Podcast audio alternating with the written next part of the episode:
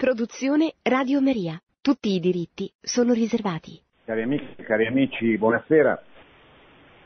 Vorrei dedicare questo martedì a, alla presentazione di un, di un discorso che 25 anni fa San Giovanni Paolo II fece all'ONU esattamente il 5 ottobre del 1995. Durante un suo viaggio apostolico negli Stati Uniti, quando incontrò l'Assemblea Generale delle Nazioni Unite in occasione della celebrazione del cinquantesimo anniversario di fondazione di questa istituzione che già allora da molti anni, dalla fine della seconda guerra mondiale, era, eh, aveva e ha ancora oggi come scopo eh, quello di organizzare la vita delle nazioni del mondo per eh, garantire loro la pace, un'istituzione nata dopo la seconda guerra mondiale e dopo il fallimento della, dell'antenata di questa organizzazione la Società delle Nazioni, che era nata dopo la Prima Guerra Mondiale, e anche l'ONU, l'Organizzazione delle Nazioni Unite, nacque per trovare il modo di eh, organizzare la vita internazionale senza che potessero ancora accadere eh, le due guerre che avevano così distrutto l'umanità, il mondo nel Novecento, la prima guerra mondiale e la seconda guerra mondiale, la prima dal 1914 al 1918, la seconda dal 1939 al 1945. Queste guerre erano scoppiate per, a causa del, del, dell'odio nazionale, nazionalistico, che aveva determinato la guerra fra eh, principalmente la Germania e la Francia nella prima guerra mondiale, a cui si erano poi alleati da una parte eh, l'Austria, dall'altra l'Inghilterra, l'Italia, eccetera, e eh, la Germania contro il mondo dell'epoca, nella seconda guerra mondiale, Germania alla quale si erano poi alleati l'Italia e il Giappone. E la fine di, queste, di, questa seconda guerra mondiale pose il grande problema di come fare in modo che due tragici avvenimenti del Novecento che avevano provocato 10 milioni di morti da prima, 50 milioni di morti da seconda, che avevano distrutto per anni il mondo, ma soprattutto l'Europa, si potesse evitare il ripetersi di questo. La Santa Sede ha sempre visto con favore la nascita di questi organismi per, perché ha sempre colto la, la, la necessità che eh, ci fosse nel mondo eh, qualche realtà che eh, fungesse un po' come da arbitro nei conflitti, nei potenziali conflitti fra gli stati, fra, fra le nazioni, esprimendo così la necessità che ci fosse un punto di riferimento dentro il quale, in nome del quale si potesse risolvere eh, gli scontri, i dissidi, i conflitti, eccetera. E ha sempre prestato la sua opera a livello internazionale per favorire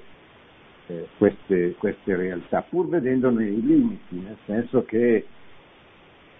soprattutto da un punto di vista dottrinale, da un punto di vista dei principi, eh, è chiaro che queste realtà erano espressione di una cultura dominante nella, nella loro epoca, era già una cultura che si era molto,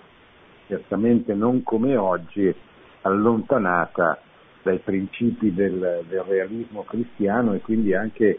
del, del,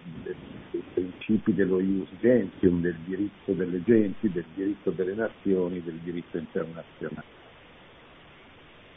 quindi la Santa Sede vedeva eh, questi limiti, ma d'altra parte vedeva la necessità eh, di favorire tutto ciò che potesse eh, costituire una, un'occasione per, per un'opportunità per impedire che si verificassero ancora i conflitti che si erano verificati, che c'erano stati nel corso del Novecento. Eh, Giovanni Paolo II va alle Nazioni Unite 30 anni dopo il 1965 quando ci, ci andò eh, San Paolo VI, pensate due papi, due santi,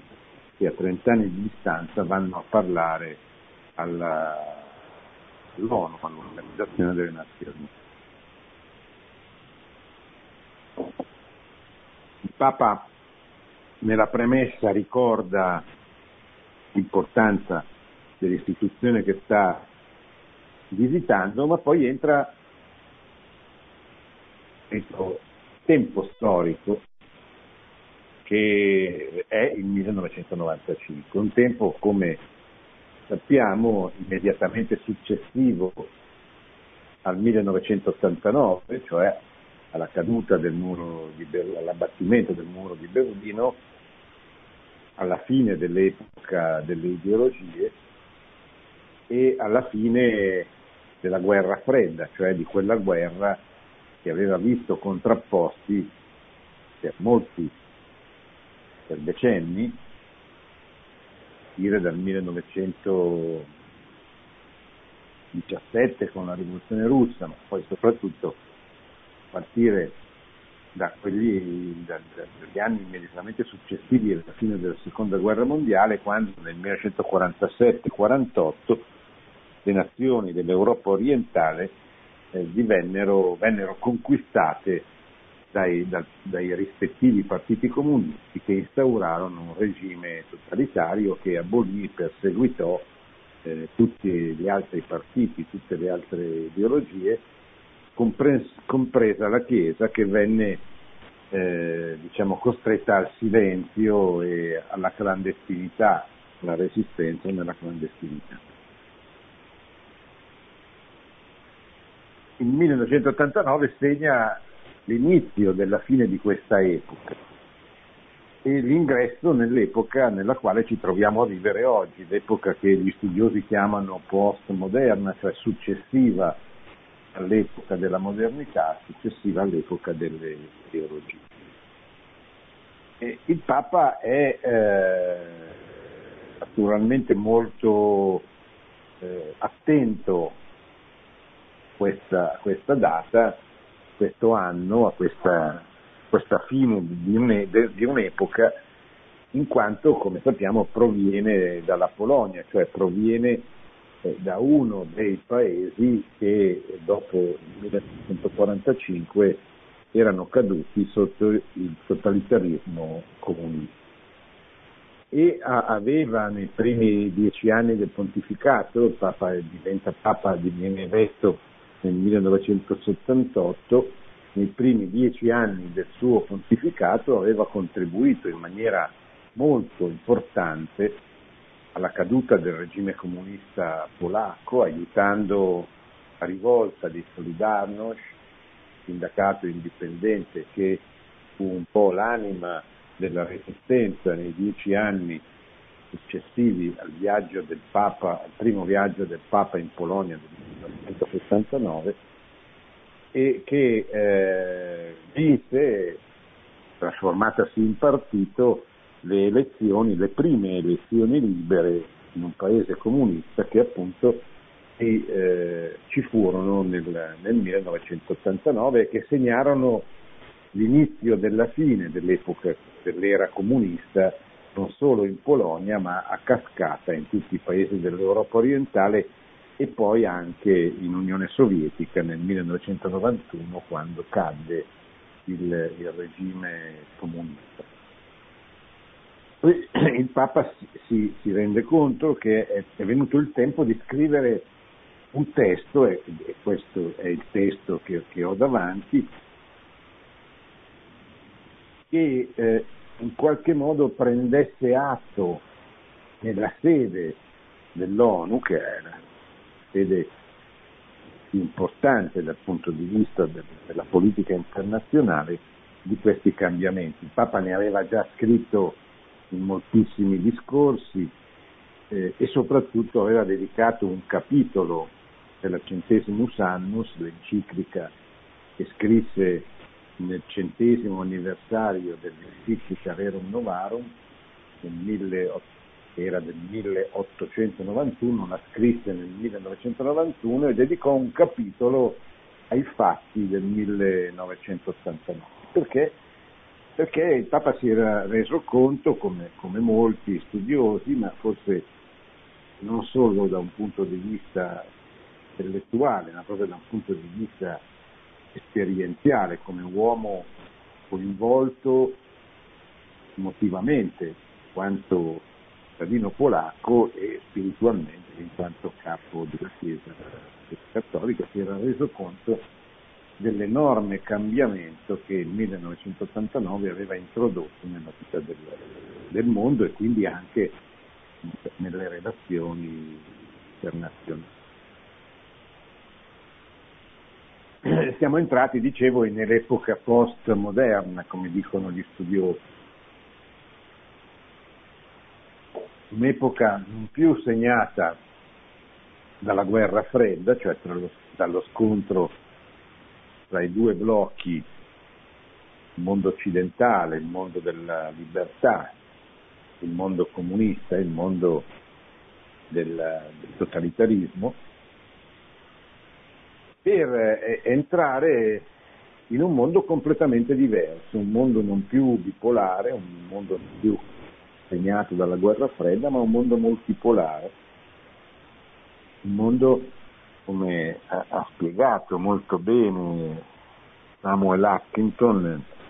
suo libro, che poi è diventato un classico sulla, sullo scontro di civiltà,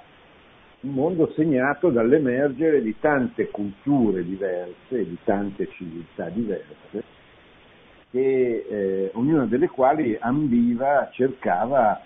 di avere un ruolo sempre più importante nella, nella vita del mondo, a differenza del mondo precedente, il mondo della guerra fredda, dove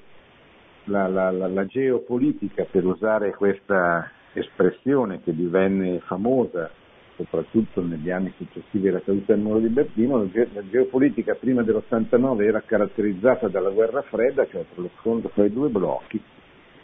la geopolitica invece nell'epoca successiva è caratterizzata dal fatto che ci sono molti poli, molti punti di riferimento a livello internazionale, che non è, non è vero come, come forse disse, poi non si capisce bene se l'ha detto veramente o se ne era convinto, come l'ha detto eh, uno studioso americano di giapponesi, Francis Fukuyama, dice che, che, la storia era finita perché aveva vinto un, un blocco dei due che, era diventato egemone in tutto il mondo, cioè eh, gli Stati Uniti avrebbero imposto la propria visione del mondo su tutta l'umanità. Ebbene, nel suo, nel suo classico sullo scontro di civiltà, Attington spiega come questo non era vero, cioè semplicemente non corrispondeva alla realtà. Nell'epoca successiva alla caduta del muro di Berlino il mondo è segnato dallo scontro, dal confronto, poi dipende dalle circostanze dai singoli eventi, fra molte culture diverse molte, e, e, molte civiltà che nell'epoca precedente erano passate un po' in, in sordina, in secondo piano. E cita non solo il risveglio dell'Islam, che, che, che, che, era cominciato nel 1979 dopo, con la rivoluzione in Iran, Khomeini, ma che esplose soprattutto dopo la caduta del muro di Berlino, ma anche con l'emergere della Cina come potenza mondiale, nazional comunista, se vogliamo usare questa espressione, o capital comunista, cioè una, una forma di comunismo politico abbinata a una forma di eh, economia eh, libera e pianificata, nel senso che è una, una strana forma, ha una strana forma l'economia cinese perché è certamente sempre guidata da uno Stato dominato da un solo partito, il Partito Comunista, ma è, un'economia aperta ai vantaggi delle relazioni commerciali, industriali eh, con, eh, con, tutto il mondo, quindi è una potenza economica coinvolta nel processo di globalizzazione pur mantenendo una guida politica di tipo comunista e di tipo totalitario. Non solo la Cina, ma anche la stessa Russia, sotto la guida di Putin, ha eh, cercato e cerca di avere un proprio ruolo egemone nel, nella vita del mondo, eh, e poi l'India con eh, la sua religiosità, con i suoi valori, eccetera. E, eh, e, quindi un mondo multipolare, come viene descritto, un mondo dove non c'è più una dominante, ma ci sono tanti punti di, di riferimento a livello della politica internazionale, ci sono tante realtà che si eh, confrontano e si sposano. L'altra condizione, novità se volete, che eh, Giovanni Paolo II nota, che è evidente, negli anni 90, è l'esplosione in diverse parti del mondo, anche come conseguenza di questa questi totalitarismi, questi risvegli culturali in qualche modo anche religiosi nel mondo, l'emergere, l'esplodere di, di nazionalismi aggressivi che generano delle guerre eh, sanguinose molto destabilizzanti, soprattutto nel cuore dell'Europa negli anni 90. Ci fu la guerra della, nella penisola balcanica, la guerra che vide la contrapposizione, vide la nascita di stati nazionali che prima non c'erano, perché erano sotto il controllo della Jugoslavia di Tito, socialista, comunista, pur essendo in dissidio con, con Mosca, e videro la nascita della Slovenia, della Croazia, poi la lotta che, che combatterono contro Belgrado e contro, eh, contro, la Serbia, poi la lotta fra serbi e croati all'interno della Croazia e parte della stessa Serbia e poi infine la guerra eh, che scoppiò in Bosnia-Herzegovina fra serbi croati, musulmani e infine la, la guerra in, in, Albania fra eh, cioè la guerra in Kosovo fra gli albanesi, la grande maggioranza della popolazione del Kosovo e eh, i serbi che erano, piccola, erano diventati una piccola componente del Kosovo ma erano anche diciamo, in qualche modo, per quanto minoritari, erano un po' l'anima, rappresentavano le radici di questa, di, questa, di questa, nazione, di questa parte della penisola balcanica. Queste guerre che hanno accompagnato sostanzialmente tutti gli anni 90 eh, sono state eh, segno tangibile particolarmente vistoso del fatto che la fine del comunismo in Europa non aveva portato alla fine della storia, al trionfo della pace e del bene, ma purtroppo erano esplose altre contraddizioni e questa in particolare era la contraddizione rappresentata dal, dal, al risorgere di odi di tipo nazionalistico ed etnico che si credeva che eh, non sarebbero più esplosi, ma che invece purtroppo negli anni 90 hanno ripreso a segnare la vita della penisola. Allora, il Papa affronta il discorso partendo da questi due punti fermi, cioè da questi due dati reali, cioè la fine dell'epoca delle ideologie e l'esplosione di forme di nazionalismo aggressivo che nel corso di tutti gli anni 90 avevano, qui siamo nel 95, quindi era proprio nel pieno della crisi eh, di Sarajevo, quindi delle, tante, delle diverse guerre che caratterizzeranno, che avevano caratterizzato e caratterizzeranno la penisola balcanica. Qual è il, eh,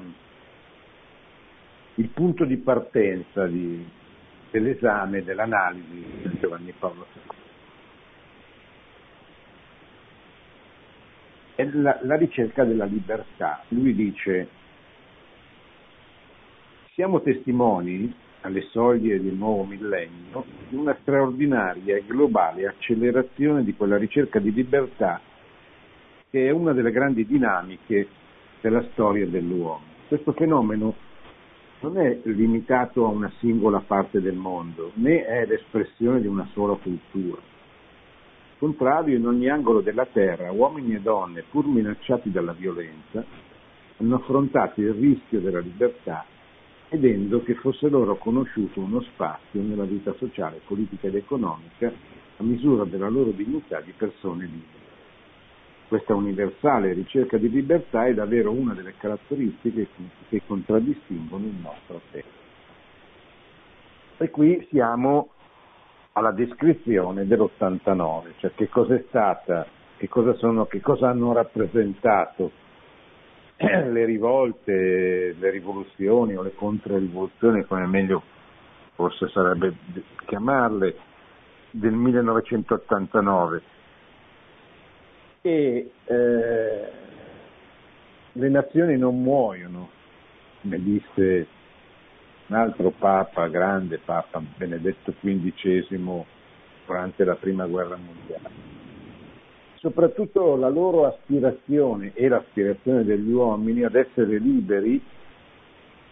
e ad esercitare la libertà nella propria terra, nella propria patria,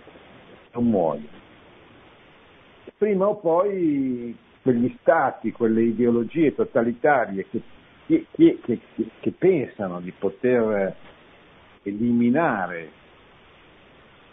l'aspirazione alla libertà da, da popoli interi,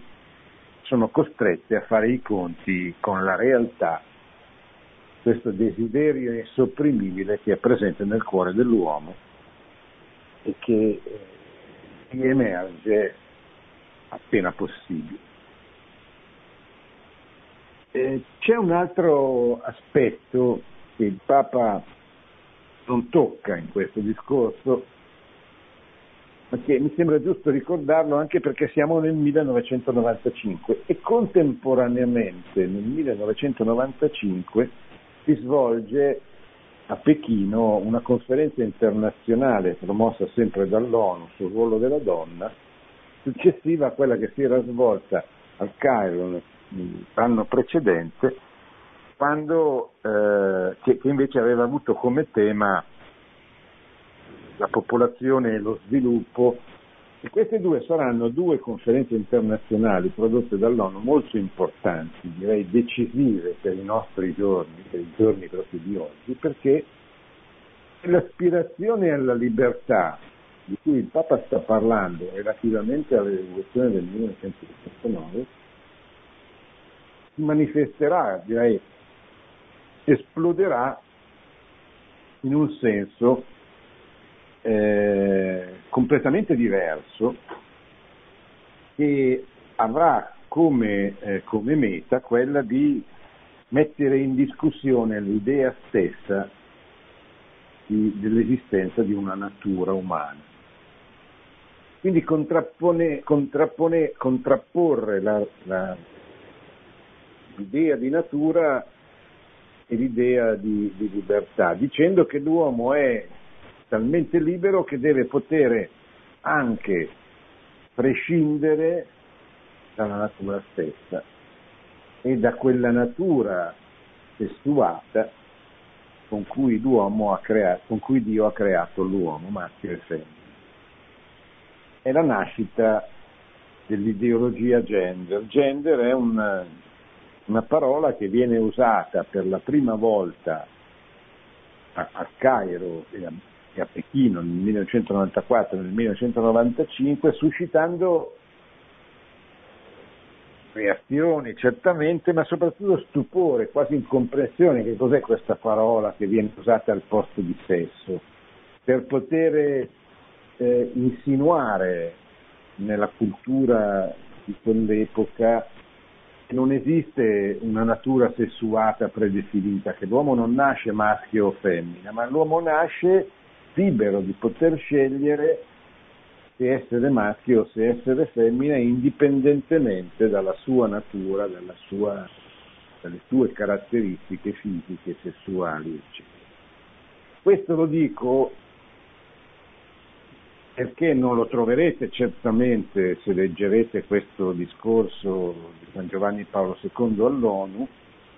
ma è certamente presente contemporaneamente nel pensiero del Papa che proprio nello stesso anno, e nella, così come nell'anno precedente, avrà scritto, scriverà al segretario generale dell'ONU, no scusate, alla, alle, alle due sono due donne responsabili delle conferenze del Cairo prima di Pechino dopo, mettendo in guardia dicendo guardate che, come dire, la Santa Fede ha capito che cosa state cercando di fare, state cercando di mettere in discussione l'esistenza di una natura umana. Questo è gravissimo, che comporterebbe e comportò purtroppo delle percussioni mondiali e soprattutto europee straordinariamente gravi. Ora oggi viviamo in una nazione, la nostra, la nostra Italia, dove fra poche settimane, eh, virus corona permettendo, comincerà la discussione in Parlamento di una legge contro la cosiddetta omofobia che in realtà è una legge che, qualora venisse approvata, potrebbe comportare una denuncia grave penale per chi come me in questo momento sta ribadendo quello che la Chiesa ha sempre insegnato, che gli uomini nascono maschi e femmina e che solo la famiglia eh, imposta da un matrimonio di un uomo e di una donna può garantire il futuro della società perché può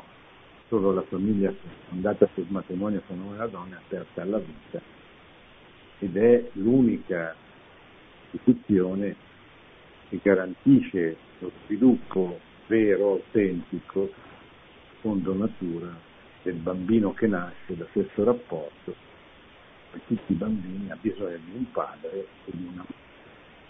non di altri. Ma questo non lo troverete se non in un accenno che adesso faremo in questo discorso, ma ma non possiamo perderlo di vista perché il Papa ha certamente in mente anche questa, questa seconda strada che prende la postmodernità, cioè la strada della, dell'ideologia gender, della rivoluzione contro l'esistenza di una natura. Quindi da una parte c'è la fotografia del reale, da una parte c'è il mondo che esce dalle, dalle, rivolte del 1989 in nome dei diritti delle nazioni, della libertà delle nazioni, dall'altra c'è un, un, un uso o un abuso, se volete, della libertà che passa attraverso l'ideologia del gender che arriva ai nostri giorni. Infatti eh, Papa coglie questa, questa contraddizione, dice c'è qualcuno che oggi nega l'esistenza di una natura, di una legge naturale uguale per tutti. Lo dice subito dopo quando dice è, importante per noi comprendere ciò che potremmo chiamare la struttura interiore di tale movimento mondiale. Proprio questo suo carattere planetario ce ne offre una prima e fondamentale cifra, confermando come vi siano realmente dei diritti umani universali, radicati nella natura della persona, nei quali si rispecchiano le esigenze obiettive e imprescindibili di una legge morale universale. Il Papa parte da questa considerazione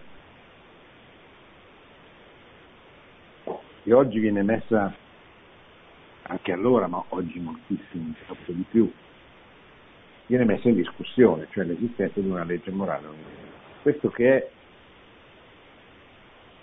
come dire, è la base della possibilità dell'esistenza della pace fra, fra gli stati fra le nazioni e fra gli uomini. Cioè il fatto che esista una legge morale universale, la condizione, la condizio sine qua non perché ci possa essere la pace, perché ci possa essere l'armonia. Sì. Se io non condivido con te che uccidere, rubare, portare via la moglie, il marito, i figli, mentire, sono cose che vanno combattute dentro la società, se non c'è questa condivisione di valori è difficile che ci possa essere la pace, che ci possa essere la giustizia, se non la pace e la giustizia imposte dal più forte. Quindi il Papa passa, parte da questo presupposto che purtroppo oggi eh, non è considerato da, da moltissime culture, da moltissime persone. Paradossalmente non ci sono più le ideologie come il comunismo che mettono in discussione l'idea di una legge universale, però la legge universale, cioè il fatto che esista una morale comune, è un'idea, è una realtà più che un'idea che purtroppo non è condivisa, non è condivisa nel mondo di oggi. E le difficoltà che abbiamo oggi più ancora di allora di, di politica internazionale, di convivere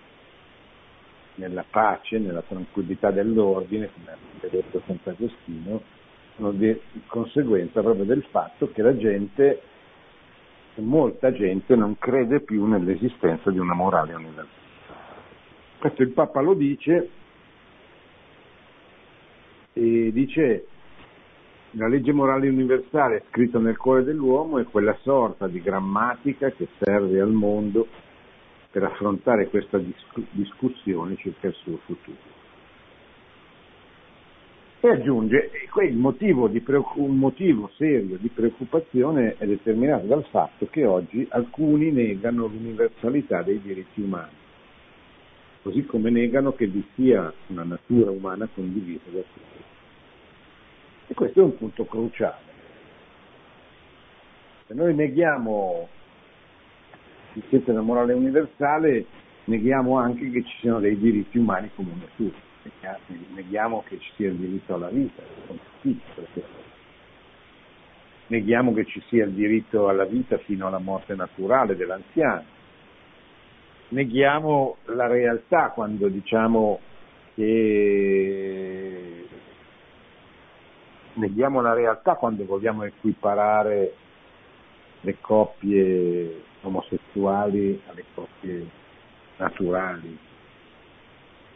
perché la realtà ci dice che i bambini nascono solo dalla, dalla comunione tra un uomo e una donna, non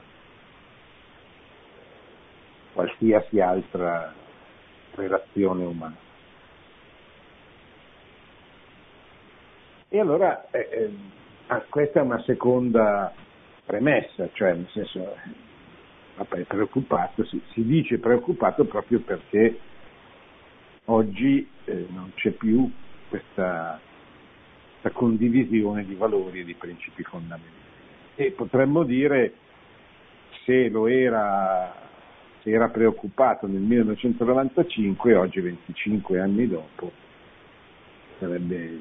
tipo disperato, ma certamente molto più preoccupato di quanto fosse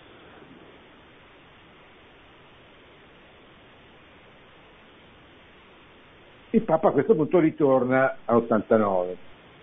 ha insegnato l'89. E le rivoluzioni non violente hanno dimostrato che la ricerca della libertà è un'esigenza insopprimibile, che scaturisce dal riconoscimento dell'inestimabile dignità e valore della persona umana e non può non accompagnarsi all'impegno in suo favore. Il totalitarismo moderno è stato, prima di ogni altra cosa, un assalto alla dignità della persona, un assalto che è giunto persino alla negazione del valore inviolabile della sua vita. Le rivoluzioni del 1989 sono state rese possibili dall'impegno di uomini e donne coraggiosi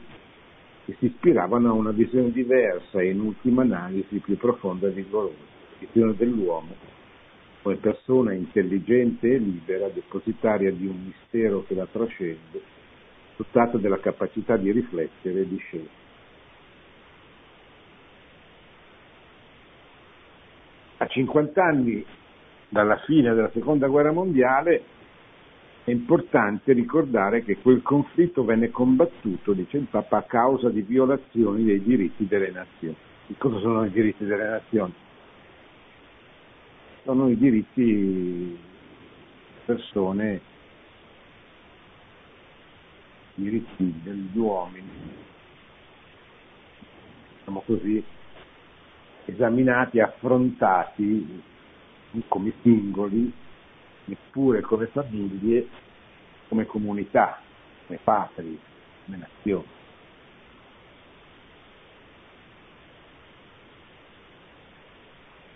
Crimini terribili, dice il Papa, furono commessi in nome di dottrine infauste che predicavano l'inferiorità di alcune nazioni e tutti. E questo, beh, lo sappiamo, pretesa del nazionalsocialismo di conquistare manu militari tutta l'Europa, di eliminare la comunità ebraica e tutto ciò che non potesse essere assimilato così al mito della superiorità della razza ariana. E dall'altra parte l'internazionalismo dell'ideologia comunista che una volta conquistato il potere in Russia nel 1917 cercherà, soprattutto dopo la seconda guerra mondiale, di lanciare una sfida per conquistare tutto il mondo. E queste due visioni, queste due ideologie predicavano superiorità ciascuna una per la razza, l'altro per la classe, no? la rivoluzione proletaria che avrebbe dovuto conquistare il mondo, stendersi in ogni angolo della terra. Le nazioni vengono violate, perché la Polonia, perché l'Ucraina, perché le nazioni baltiche, state alle nazioni occupate nella prima parte della, guerra, della seconda guerra mondiale dall'invasione degli eserciti e questo è eh, il grande problema dei diritti delle nazioni che vengono calpestati. Papa dice l'89 non ha posto fine a queste ingiustizie e cita il caso degli stati era il caso degli stati della penisola balcanica. Ma cita anche, per fare alcuni esempi, gli stati baltici e ampi territori dell'Ucraina e della Bielorussia che vennero assorbiti dopo la seconda guerra mondiale dall'Unione come era già accaduto in Armenia, in Azerbaijan, nella Georgia del Caucaso.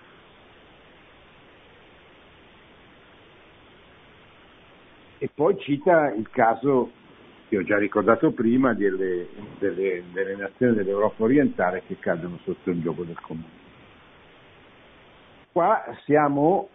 entrati nel, nel, nel clima della guerra fredda di cui ho già parlato.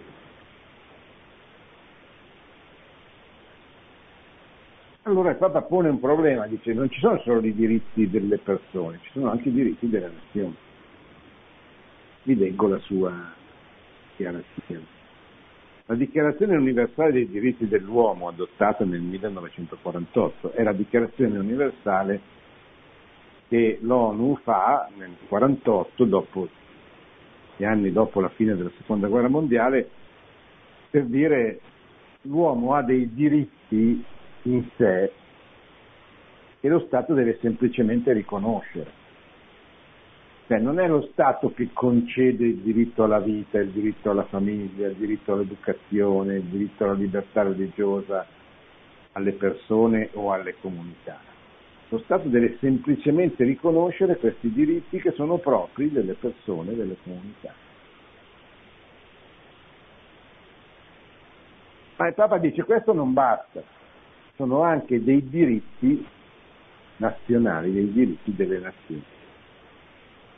E dice se la dichiarazione universale dei diritti dell'uomo ha trattato in maniera eloquente dei diritti delle persone, non vi è ancora un analogo accordo internazionale che affronti in modo adeguato i diritti delle nazioni. Torna un po' indietro e dice ci furono studiosi che in diversi periodi storici fecero questo, svolsero questa funzione, cercarono di, di, di fondare questi diritti delle nazioni. E cita il caso del Concilio di Costanza nel 400, cita il caso dell'Università di Salamanca, una scuola giuridico-politica dell'epoca, cita il caso di Benedetto XV durante la Prima Guerra Mondiale. Oggi, dice il Papa, il problema delle nazionalità si colloca in un nuovo orizzonte mondiale, caratterizzato da una forte mobilità, i popoli si muovono, che rende gli stessi confini etnico-culturali dei vari popoli sempre meno marcati sotto la spinta di molteplici dinamismi come le migrazioni, i mass media, la mondializzazione dell'economia. Questi sono tutti temi importanti di cui parlare, almeno da tempo. Proprio in questo orizzonte di universalità vediamo riemergere con forza l'istanza dei particolarismi etnico-culturali, quasi come un bisogno prorompente di identità e di sopravvivenza, una sorta di contrappeso alle tendenze omologanti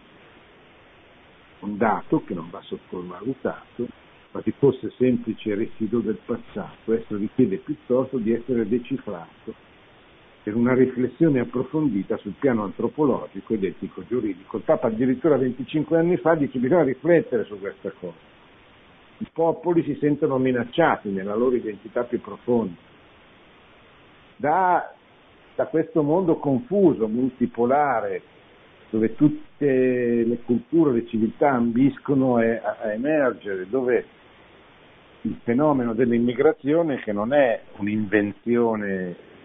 drammatica di questi ultimi anni, ma è un problema grosso che c'era già almeno, qui lo testimonia, all'epoca di San Giovanni Questa tensione fra particolare e universale dice il Papa, San, Giovanni Paolo II, si può considerare immanente all'essere umano, è una tendenza che è dentro ciascuno di noi. In particolare guardarsi dentro, guardare alla propria famiglia, guardare se stesso, i propri interessi, è l'universale, cioè il fatto che, che l'uomo sa di essere stato creato da Dio per donare se stesso al prossimo. Questa tensione deve trovare un equilibrio anche a livello politico, anche a livello nazionale. Il forza della comunanza di natura, gli uomini sono spinti a sentirsi quali sono membri di un'unica grande famiglia. Per la concreta storicità di questa stessa natura, essi sono necessariamente legati in modo più intenso a particolari gruppi umani, famiglie. Eh, I vari gruppi di, di appartenenza etnico-culturali le nazioni che fanno riferimento al nascere o la patria che fa riferimento all'eternità. Condizione umana posta così tra questi due poli l'universalità, particolarità, dice il Papa, di tensione vitale tra loro, una tensione inevitabile, singolarmente feconda e vissuta con sereno equilibrio. Mi fermo, non ho finito, forse mi sono un po' dilungato troppo nello spiegare il significato di questo testo, ma lo finiremo martedì prossimo, intanto lascio lo spazio alle vostre domande.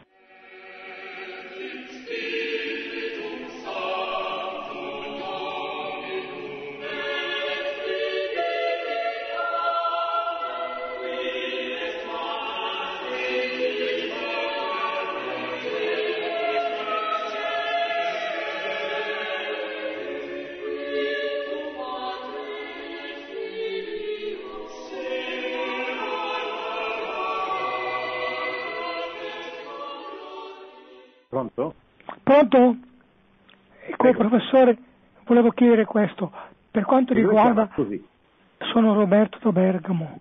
Per favore, Sì, sì. eh, mi può spiegare il perché esiste nel- nell'organismo del- dell'ONU il, il- il diritto di veto, che è una cosa vergognosa, perché quando c'è questo diritto non si possono bloccare le, le guerre, fare interventi importanti. Ecco, mi può spiegare perché, quale motivo potrebbe essere? Il diritto di veto è un diritto per garantire il diritto appunto di alcune nazioni eh, di non essere prese o di non essere diciamo così, attaccate ingiustamente dalla maggioranza, dagli, da- dagli interessi di altre nazioni. Cioè, Il diritto di veto era tipico della- dell'epoca della guerra fredda perché eh, ciascuno dei, dei- dei due, dei due poli si garantiva la possibilità di proteggere con il diritto di veto l'eventuale attacco che l'ONU avrebbe, porta- avrebbe potuto portare a una delle proprie nazioni di, di riferimento. Quindi chiaro che eh, capisco la sua obiezione, dice ma come si fa a sanare un'ingiustizia se poi c'è sempre qualcuno che può dire eh, che l'ingiustizia non va, va lasciata, non va toccata. D'altra parte eh, c'è anche il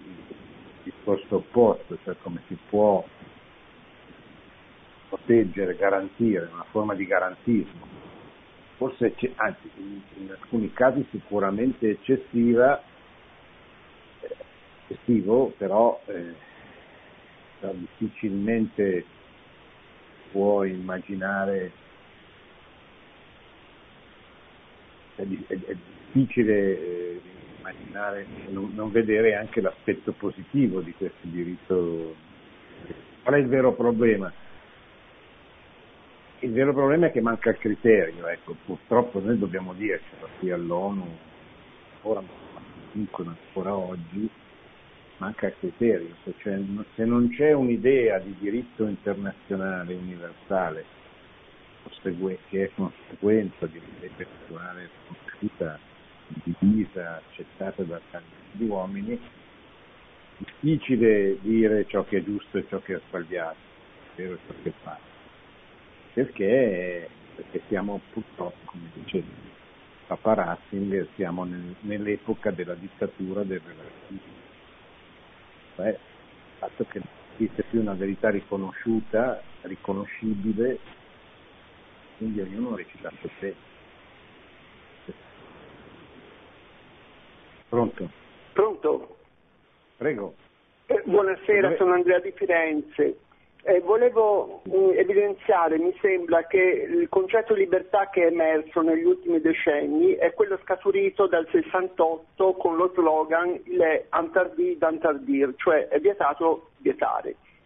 dove la libertà viene ridotta alla libertà opzionale di, di scegliere tra bere per esempio aranciata, tè, caffè o eh, un'altra cosa, che è un aspetto importante della libertà, ma non si può ricondurre la libertà alla libertà optativa e stop. Perché io faccio questo esempio, se io venissi catapultato nel mezzo del deserto del Sahara e mi girassi attorno a 360 gradi e cercassi naturalmente l'oasi nel deserto per poter sopravvivere, io potrei avere tutte le opzioni possibili, tutte le scelte di direzione possibile, tutte le gambe possibili, ma non arriverei mai. L'unica soluzione è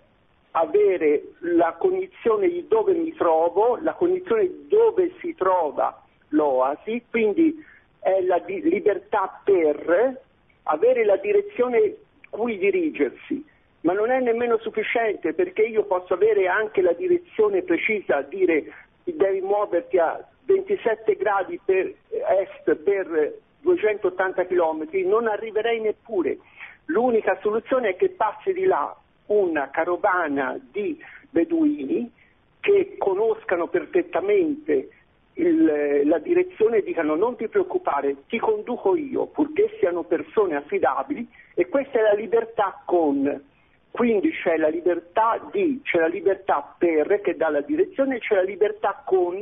qualcuno con cui che ti accompagna alla meta. Se mancano questi tre fattori non c'è la libertà. Sì. Beh, sostanzialmente la libertà non può essere disgiunta, dice San Giovanni Paolo II in questo stesso testo che leggeremo la prossima volta, non può essere disgiunta dalla verità. Lo spiegherà bene nella, nell'Evangelium Vite. Se la libertà senza la verità diventa anarchia, diventa relativismo appunto, diventa ricerca del piacere, ricerca di se stessi, non ricerca del vero, del giusto, del buono. E purtroppo nel nostro, nella cultura oggi dominante, nel mondo di oggi, c'è una grande carenza di verità della verità. Stessi cattolici facciamo fatica a ragionare in termini di verità, perché è una categoria che è un po' uscita dallo schema mentale dell'uomo postmoderno. Non si pone più il problema, se una cosa sia vera o sbagliata. Quindi l'idea di giustizia, l'idea di bontà, l'idea di amore, l'idea di libertà ovviamente ci sono le cose. Pronto? Bene, siamo arrivati al termine, adesso abbiamo letto soltanto una parte del, del testo, spero che lo finiremo martedì prossimo. Ricordo che abbiamo letto un documento che compie 25 anni quest'oggi, cioè quest'oggi, quest'anno, pronunciato, letto all'ONU nel 1995, allora Papa San Giovanni Paolo II, sul tema della libertà dopo il 1989 dei diritti nel, delle nazioni inculcati prima dal, via del totalitarismo comunista, poi dal, dal, dal relativismo, da quella particolare forma di nazionalismo aggressivo che accanto al relativismo è il grande problema dell'epoca nel quale stiamo vivendo. Vi ringrazio, vi auguro buona settimana, buonanotte.